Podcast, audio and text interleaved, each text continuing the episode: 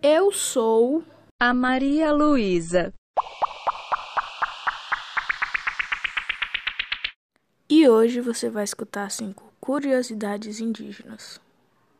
Primeiro, você sabia que o número de indígenas matriculados em instituições públicas e privadas no Brasil cresceu 52,5%?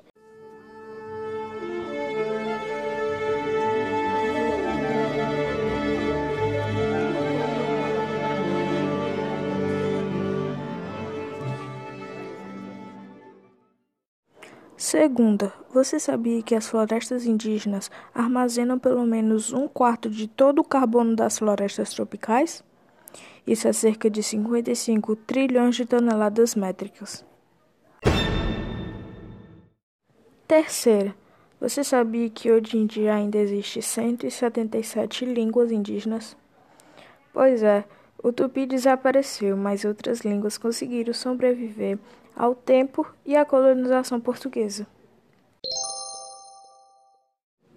Quarta, você sabia que quando os portugueses chegaram ao Brasil, por volta de 1500, existiam entre 3 e 5 milhões de índios no país? Quinta, você sabia que a FUNAI foi criada em 1967? O papel da FUNAI é defender os índios para que a cultura deles não venha a ser destruída e que eles sempre venham ter terras para sua sobrevivência. Chegamos ao final. Eu fiz um podcast com as cinco curiosidades mais interessantes que eu achei sobre o povo indígena.